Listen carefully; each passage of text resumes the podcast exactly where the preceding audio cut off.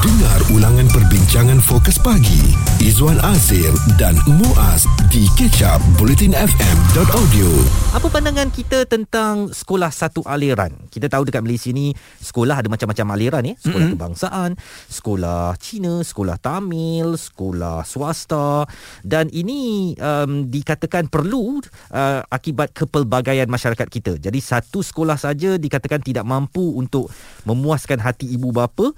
Mungkin ada ibu bapa yang mahu anak-anak mereka menguasai bahasa ibunda, kebudayaan sendiri, jadi mereka menghantar anak-anak ke sekolah khusus berkenaan.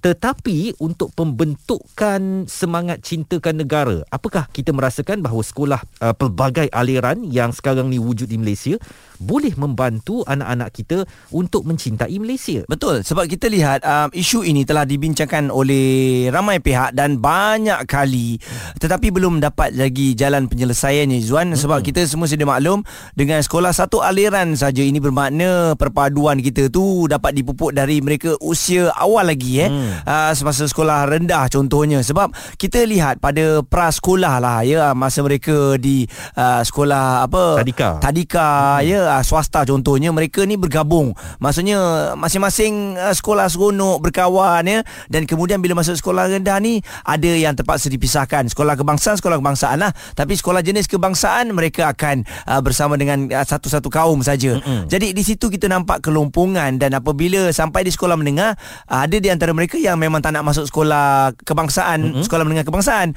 mereka terus ke sekolah swasta. Jadi di situ dah nampak dah nilai perpaduan tu sukar untuk dipupuk apatah lagi bila dah bekerja masing-masing dah ada pilihan untuk memilih kawan mana yang dia mahu kan dan juga syarikat mana yang dia mahu bekerja. Uh, seorang profesor bahasa Melayu eh yang juga fellow utama Institut Kajian Etnik Kebangsaan di Universiti Kebangsaan Malaysia, Profesor Datuk Dr. Teo Kok Seng berkata, uh, banyak perkara membabitkan hak dan keistimewaan orang Melayu yang menjadi asas perlembagaan dipertikaikan golongan muda dalam kalangan etnik lain dan perkara itu berlaku katanya disebabkan sistem pendidikan yang diterima mereka uh, kerana wujud pelbagai aliran dalam sekolah di Malaysia yang membenarkan pengasingan etnik pada usia yang cukup muda. Oh, bayangkan pucuk muda ni hmm. yang sepatutnya kita isi pemikiran mereka dengan dengan pemikiran yang baik tetapi apabila dipisah-pisahkan yang Melayu sekolah kebangsaan yang Cina pergi sekolah Cina yang India pergi sekolah Tamil yang ibu ayah nak anak membesar dalam suasana Islamik hantar ke sekolah agama betul apabila macam-macam ini tidak difokuskan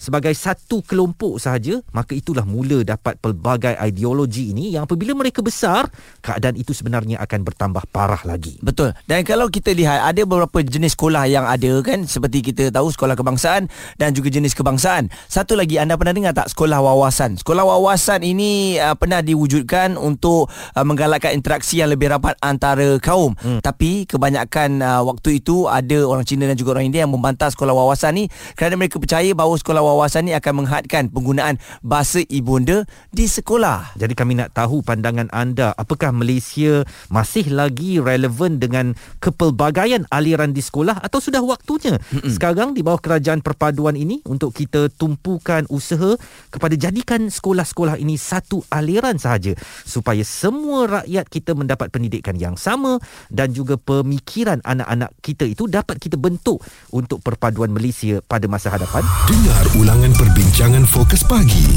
Izwan Azir dan Muaz di kecap bulletinfm.audio.